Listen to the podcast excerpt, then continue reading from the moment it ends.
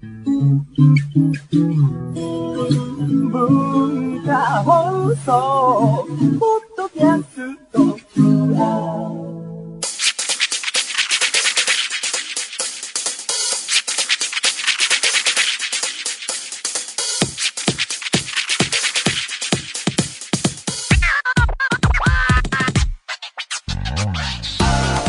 こんばんは。内山聖輝のワンルーム。パーソナリティの内山聖輝です。で7月入って結構暖かくなってきたと思うんですけどもねだいぶ夏もう夏って言ってもいいと思うんですが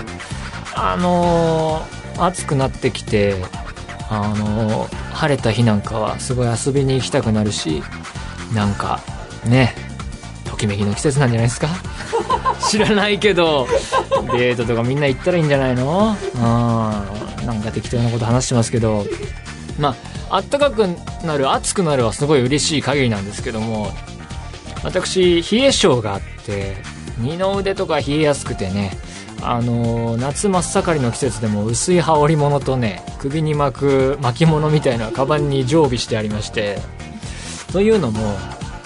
映画館よく行くんですけど大体空いているところ空いている階を狙っていくのでガラガラなわけですよ。もう本当大きい劇場でも一列私しかいないみたいな状況を狙ってですね行くもんで。そうすると寒くなるわけですね。あのそんなにお客さんのね多い少ないであんまり空調をね調節してないように見えられるんですが大体寒くなるんで羽織って首に巻いてね見てますよね。あとはスタジオもねあのアニメの収録とかでアフレコのスタジオに行きますとね、まあ、密閉された空間なんであの基本的に冷房を入れないとすっごい暑くなっちゃって蒸していくんでガンガン冷房入れたりするんで寒い。そこでも来てね。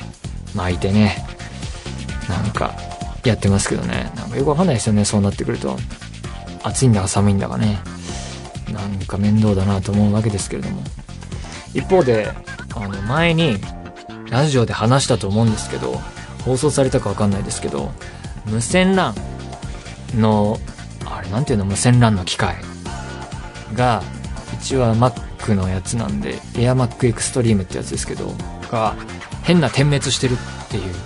で直さなきゃなと思いつつもまあネットつながるしいっかっていうんで放置してたんですけどあれを直したっていうね。あれはね結局ねアップデートが必要だったってことでしたよ。アップデートしまして直しました。で点滅なくなったんですけどついでにオーディオ関係をつなぎ直したっていうかいろいろ変えてみたらですね宝の持ち腐れを発見しまして Apple Music って始まったじゃないですかだいぶ前にあの月額決まった額払ってあの聞き放題になるよってここのここの音源を入ってたんですけどほぼ使わずに何ヶ月もお金払ってたんですね。でこれ無駄だなと思ってそろそろやめようかなぐらいに思ってたんですけど Apple Music をどうにか CD 聴いてるスピーカーにつなげらんないかなと思って組み合わせらんないかなと思ってでそれでいろいろこう機器を見直したところですね。Apple TV っていうのを持ってるんですよ僕は。それはそれは機械とテレビをつないでこうなんかいろいろできるやつなんですけど Apple TV とスピーカーをつないでで Apple TV はもう無線 LAN とほぼもうつながってるんであのそれでいけるんじゃないかということでねいろいろ調べまして。で光デジタルケーブルっていうのをね買ってきて Apple TV とそのスピーカーアンプにつないでだからもう完成したんですよ。なんで今は iPad で Apple Music のやつ再生すると AirPlay っていう機能があるんですけどあれそれをすると Apple TV まで無線 LAN 通っていってほんで Apple TV 経由でスピーカー行ってそこから流れるっていうねシステムを構築しまして、まそんな難しいことじゃなかったと思うんですけど長々と喋っておいて。もうなんかそれでもうこれでいいじゃんってなってね。ますますこう CD 不要な時代というか本当に CD あんま買わないしほぼね配信で買ってるんですけども。CD 買う時はねあの特典とかでライブの CD とか DVD とかついてたら買うかなぐらいでね。そういう時代になってしまいましたよね。まあそういう危機関係の話で言うと前から言ってますけどいつかは家にねホームシアターをね大スクリーンを買ってきてプロジェクター買ってきて家に小型の映画館を作るっていう、そのためにこの番組で設けるんだっていう目標がありますので、そのために今日も喋っていきたいと思います。それでは内山幸輝のワンルーム、スタートです。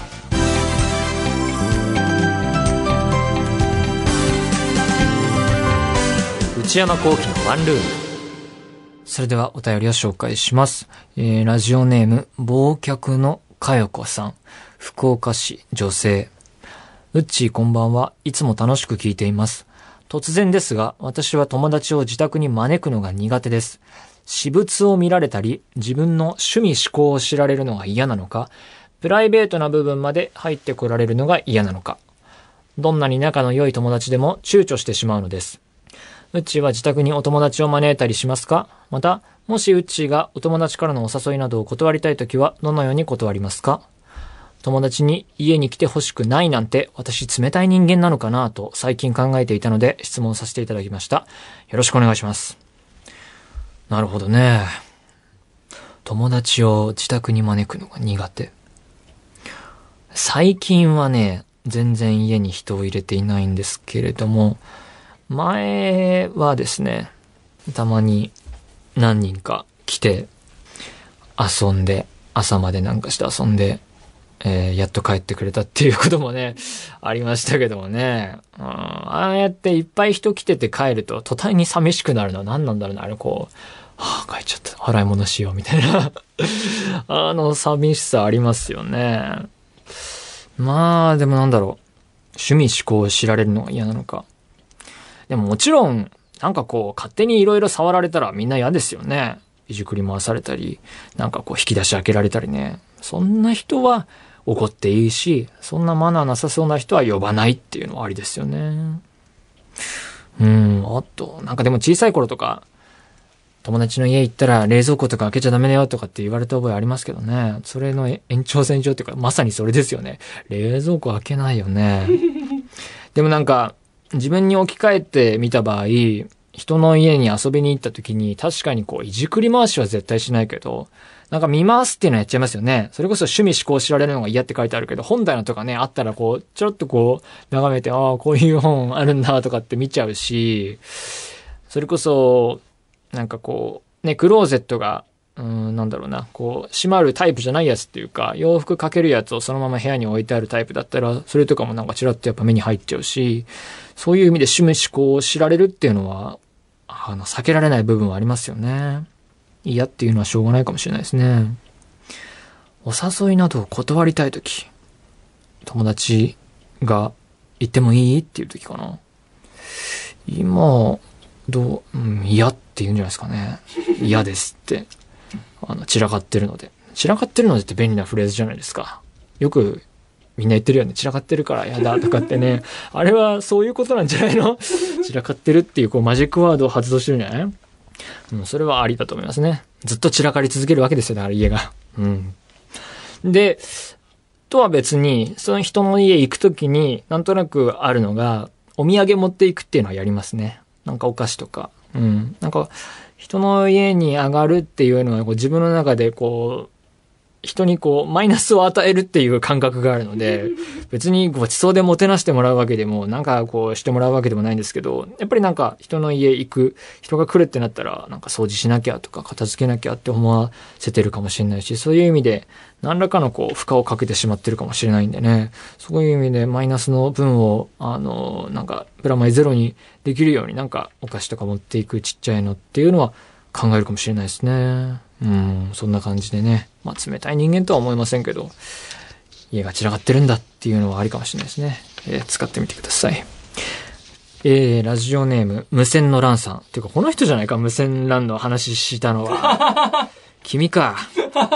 直したよ、無線ランは。えー、二十歳の方です。えー、内山さん、スタッフの皆さん、こんばんは。いつも楽しく拝聴しています。突然ですが、内山さんは小学生の頃のことを覚えていますでしょうか？私の通っていた小学校では敷地内に相撲場相撲場があったので、毎年1回相撲大会というものが行われていました。男子だけでなく女子も出場します。学校は男子は回し、女子は体操着の上に回しをつけていました。取り組みは学年問わず横綱、大関、関脇などに生徒を振り分けていき、チーム対抗戦のような形でした。私は身長が高かったので、それなりに強く、無敗の女として君臨させてもらっていたのがいい思い出です。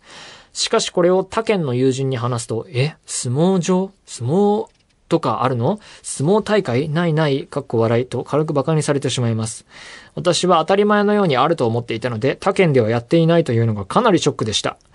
えー、その地域ごとに行っている行事は違うのですね。皆さんにも思い出深い行事があったのではないでしょうか。それではお体にお気をつけて、これからも頑張ってください。応援しています。相撲大会。やったことないですね。嫌ですよね。僕は、だとしたら、怪我しそうですね。でも、無線ドランさんはね、無敗の女として君臨させていただいてたわけですね。強いですね。なんだろうなでも、ね、学校のしきたりもそうかもしんないけど、家のルールとかもね、我が家ではこうだったけど、えー全然違ったとかっていうのはよく聞く話ですよね。なんだろうな小学校の頃のこと。うーん、パッと思いつくのは、こう、1年生、2年生ぐらいの時のね、だから要は初めての担任の先生っていうのがね、女性の、いくつぐらいかな？中年女性だったと思うんですけどね。が、なんか怖かったっていう思い出がありますね。なんか、なんすかね。なん、どれくらい怖かったかっていう、なんか、結構こうね、やっぱ初めての担任の先生だから、みんなこう、先生の言うことには従わなきゃって思ってやってたんですけど、これが当たり前だと思って。で、その後3年生になって、あの、違う担任の先生になって、こんなに自由にしてていいのかってこうみんながわーって思うぐらいね、自由がやってきたっていう風に思うようなね、感じでしたね。相当嫌だったんでしょうね。僕がなんか言われて嫌だったのはね、なんか、掃除の時にこう雑巾を絞る際にね、絞り方がなんかなってないとか言われてね、こういう手の形で絞れとかって言われたのを今でも覚えてますね。どうでもいいだろうと、今は思いますけどね。絞れてたら何でもいいと思いますよ。てか、今思い、今の感覚で言うとですね、あんなこうね、床拭いて何日も放置して濡らしてるだけのやつでね、床拭いても汚くなるだけだと思うんですよ、本当に。使い捨てのやつで拭かないと、しかもアルコール消毒とか、なんかそういうやつでやんない。ただ水絞っただけでさ、よくわかんない適当な洗剤使ってた覚えがありますからね。あれでね、水道場とか掃除しても絶対綺麗になってないですよ。あの雑巾制度、良くないと思うな。うん。なんか、ちょっと話があらぬ方向に行ってしまいましたが、相撲大会ね、強くて良かったですね。すいません。えー、というわけで、こんな感じで何でもいいので送ってみてください。皆様からのお便り引き続きお待ちしています。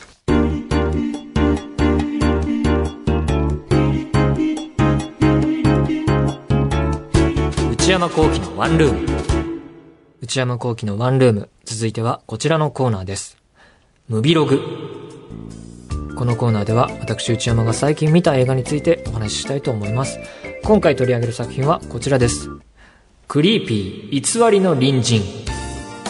えー、こちら日本映画です。えー、今年の日本映画、本当に豊作というか、えー、いわゆるこう、ね、え年明けて年間ベスト10どうしようってなった時に入れたくなるような作品がいっぱい公開されている状況なわけですけれども、例えば、アイアムはヒーローも面白かったし、ヒメアノールもね、見たんですけど、すごい面白かったし、ね、是枝監督の新作、海よりもまだ深くもね、えー面白かったし、というわけで、そんな中でも、あの、ハードコアな、結構なバイオレンス描写も含んだ作品が面白いっていうのがね、本当に夢のような状況だなというふうに思いますね。で、今回のクリーピーもまた最高のホラーでしたね。で、さらに今年は山下監督の、えー新作も、えーまだ控えてるってことでね、今年の日本映画すごい面白いですね。で、今回のクリーピーという映画は、えー原作があって小説、えー前川豊さんのクリーピーっていう小説ですね。これ読んでなくてですね、ちょっと比較とかはできないんですが、えー監督は黒沢清監督です。えー黒沢監督は本当にもう世界的に有名で評価されている日本人監督の一人だと思いますが、僕は何本か見たことがあって、えー見たことあるのは、ドレミファ娘の血は騒ぐ、えーキュア、カリスマ、カイロ、明るい未来、ドッペルゲンガー、ロフト、叫び、東京ソナタ、えー、この辺だと最近ですね、リアル、完全なる首長流の日、岸辺の旅は見てるんですけど、結構見てますね、こう思うと。で、え全体的にはホラーとかサスペンスの作品が多い監督で、えー、不気味だったり、不思議だったり、結構不穏なムードを漂った、えー、作品が多いと。で、初めて、えー、黒沢監督の映画見るっていう人に何をお勧めするかってなった時に、見やすいという意味では東京そなたかなと思うんですが、見やすいし、入りやすいし、えー、結構黒沢監督らしい作品でもあると思うので、えー、あるいは今回のクリーピーもまたありなんじゃないかなというふうに思いますね。えー、で、お話を説明したいと思います。えー、主人公は元刑事の高倉。これは西島秀俊さんが演じています。で、ある事件をきっかけに刑事を辞めてしまって、えー、今は犯罪心理学者として大学で凶悪犯罪などについて講義を行っていると。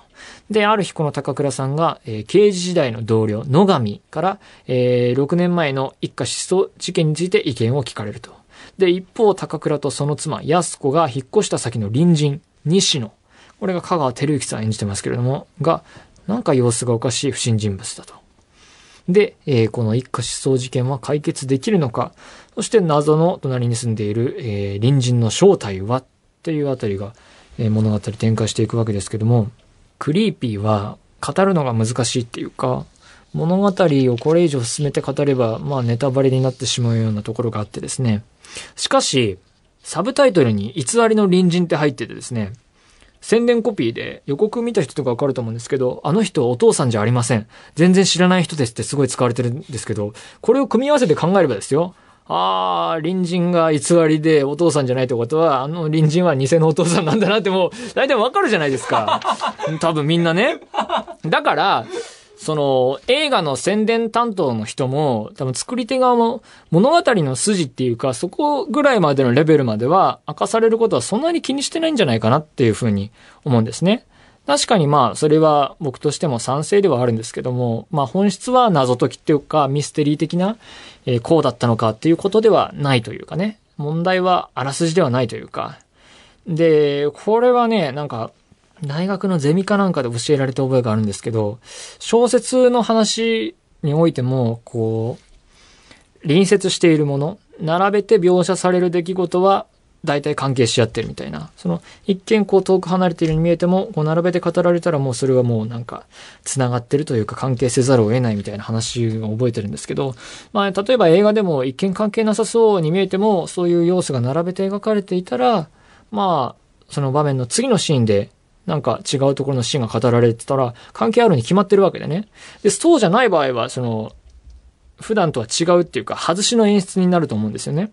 で、クリーピーでも、6年前の一家失踪事件と、なんかおかしい不気味な隣人が並べて描かれるわけですから、まあ関係してるに決まってるっていうか、サブ隊とか見ればまあ明らかだろうと。で、それがね、予想できたっていうか、ああ、こういうことねっていうことで展開が読めるからダ作だっていうのは本当にナンセンスなことだと思うんですね。で、その物語の内容をどう描くかっていう描写の部分に注目すべきで、内容っていうのは、お話の展開というのは大体パターンがもう、まあ、結構あるというかですね、パターン化できる部分は多くて、大体の展開は頭で描けるといえば描けると思うんですよね。映画とか何本も見ていて、お話、小説でもいいですけど、こう見てて、あ、こう来たらこうかなみたいなのあると思うんですね。で、それをあまりにも外しすぎて、予想展開が、えー、予想だにしない展開が続くものっていうのは、大概つまらなかったりするわけですから、逆に。で、そこにどうたどり着くかっていう部分はあると思っていて。で、まあ、そういう意味で、あらすじが問題ではない作品なんだという一方で、こう、映画について話す際に、何にも知らないでその映画に遭遇してびっくりするようなサプライズも大事だなと思っていて、僕自身こう、この映画絶対見るってなったら予告とかもあんま見ないし、予備知識はなるべく入れずに見たいなっていうふうに思うところが多いので、ただ、えー、内容に触れないで、これ良かったよって言ってもですね、人はあんまり動かないもんでね、こう見逃す人が増えるっていうのももったいないことだと思うんですよね。だからそのジレンマは、えー、まあいつもあってですね。うん。だからこう、内容には触れたくないけど、とにかく見てほしいみたいな。まあだから僕はこういう映画が好きだし、優れてると思うんですけども、こういうクリーピーみたいなのは本当にいい映画だなと思うんですよね。だからこう言うのは難しいみたいな。で、あの、監督のインタビューとか読んでみたんですけれども、リアルサウンドって映画部っていうホームページがあって、で、そのここでインタビューに答えられていて、で、黒沢監督が原作付きの、原作のある映画に関して、映画作りに関して聞かれて、えー、自分はあまりキャラクターに関心がいかない。だから場合によってはキャラクターを自由に変えてしまうこともあるんです。そこが自分の問題なんだろうなって思うんですけど、かっこ笑い。えー、僕にとってキャラクターというのは最優先ではない。それよりも映画となる物語の流れが重要なんですって答えられていてですね。これはね、なんかこう、妙に頭に残ったというか、というのも、僕もまたキャラクターにあんま関心がなくてですね、まあこう、キャラクターを演じる仕事をしてるじゃないかと言われればそうなんですけれども、このインタビューの内容に触発された部分を飛躍させて考えれば、なんか例えばこう、仕事、僕自身が仕事をしている中で、取材でこう、キャラクターについて説明してくださいって言われることも多いけど、それは公式ホームページとかのキャラ紹介を読んだ方が早いんじゃないかなって思うし、例えばあとはキャラクター同士の関係性についてどう思うって聞かれるのも多いんですけど、基本的に何も一切思わないし、キャラクターはどのように成長しますかという質問もよくあるけど、それは見る側が決めることじゃないかとも思うし、なんかそんなような形でこう、キャラクター、キャラクター、キャラクターってなっていくとね、あんまりこう、なんかぼんやりした顔をし続けてしまうっていうのはよくあってですね、このインタビュー本当になるほどなっていうふうに思ったんですけどね。で、えー、クリーピー面白いのは、あのー、ある種、実在の事件を、まあ、これがモデルってわけじゃないんだけども、こういう事件に似ているなっていう部分が結構あって、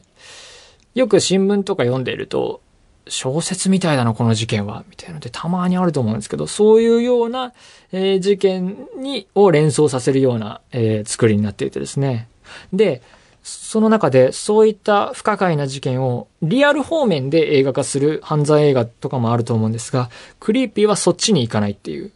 そういうリアル現実的なところを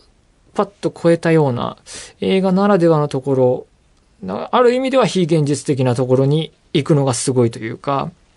一方でこういう意見もあると思うんですが、それがダメっていうか、ファンタジーっぽいとか、リアルじゃないっていう風に、えー、あるいは登場人物の行動の意味がわからないとかっていう風に言う人もいるし、そういう感想も見かけるんですが、確かに、あの、見ている間に、登場人物がある行動を取った時に、そっち行ったら絶対やばいよとか、それはお前バカだろみたいなね、行動を取るシーンもあるんですよね。で、あるいは登場人物が喋ってる時に、これはちょっと説明台詞すぎないかなとも思ったりするところもあった。なんだけれども、でもそれもありなんじゃないかなって今回に関しては思ってしまって、で、それはなんでありなのかなっていうのは説明あんまりできなくてですね、内容とちゃんと関わり合っている要素だからいいのか、この辺はちょっと頭がごちゃごちゃしてですね、説明できないんですけど、まあ、これはありなんじゃないかなというふうに思いましたね。まあ、というわけで、その中身に踏み込まないままぐだぐだと話してしまったんですが、まあ、とにかくクリーピーは必見だなと。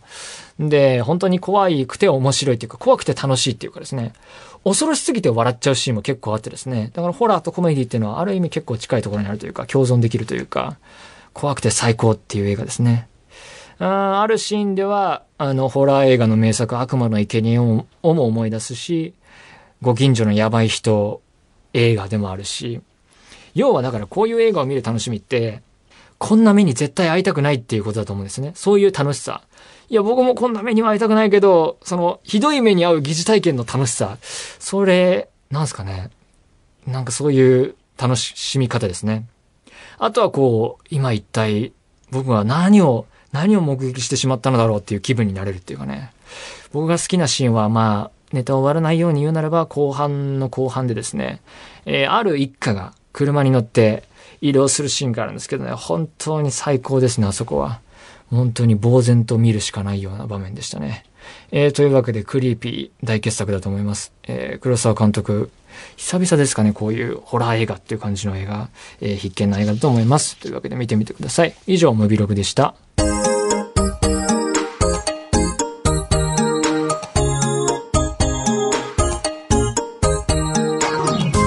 内山幸喜のワンルーム、そろそろお別れのお時間です。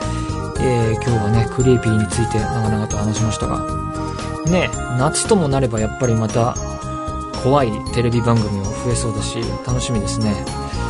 僕も結構怖いの見るの好きなんで、あの、録画してみると思うんですけどね。ホラー映画もいろいろまた見たくなりますね。お化け屋敷も行きたいな。いい季節が来ましたね。えー、番組では皆さんからのメールお待ちしています。ふつおたの他にコーナーへの投稿も募集しています。オープニングトーク用のトークテーマを提案してもらう内山さん、これで1分お願いします。買い物部省の私内山の財布をこじ開けられるような買いな商品をお勧めしていただく内山さんこれ買いです。皆さんが体験したブルーな体験を教えていただくブルーアルバム。今抱えている悩みをなるべく詳しく教えていただくお悩みプロファイル。他にも初上陸もののグルメを取り上げる初上陸キッチン。私が最近見た映画についてただひたすら語るムビログ。映画以外の話題を取り上げるテーブルコラム。これらのコーナーで取り上げてほしいお店やテーマ、作品なども募集中です。アドレスは one.joqr.net one.joqr.net one の綴りは one です。えー番組公式ツイッターアカウントは、アットマーク、one, アンダーバー、joqr です。こちらもぜひチェックしてください。ポッドキャストも配信中です。更新時間は毎週月曜日のお昼12時予定です。それではまた来週、さようなら。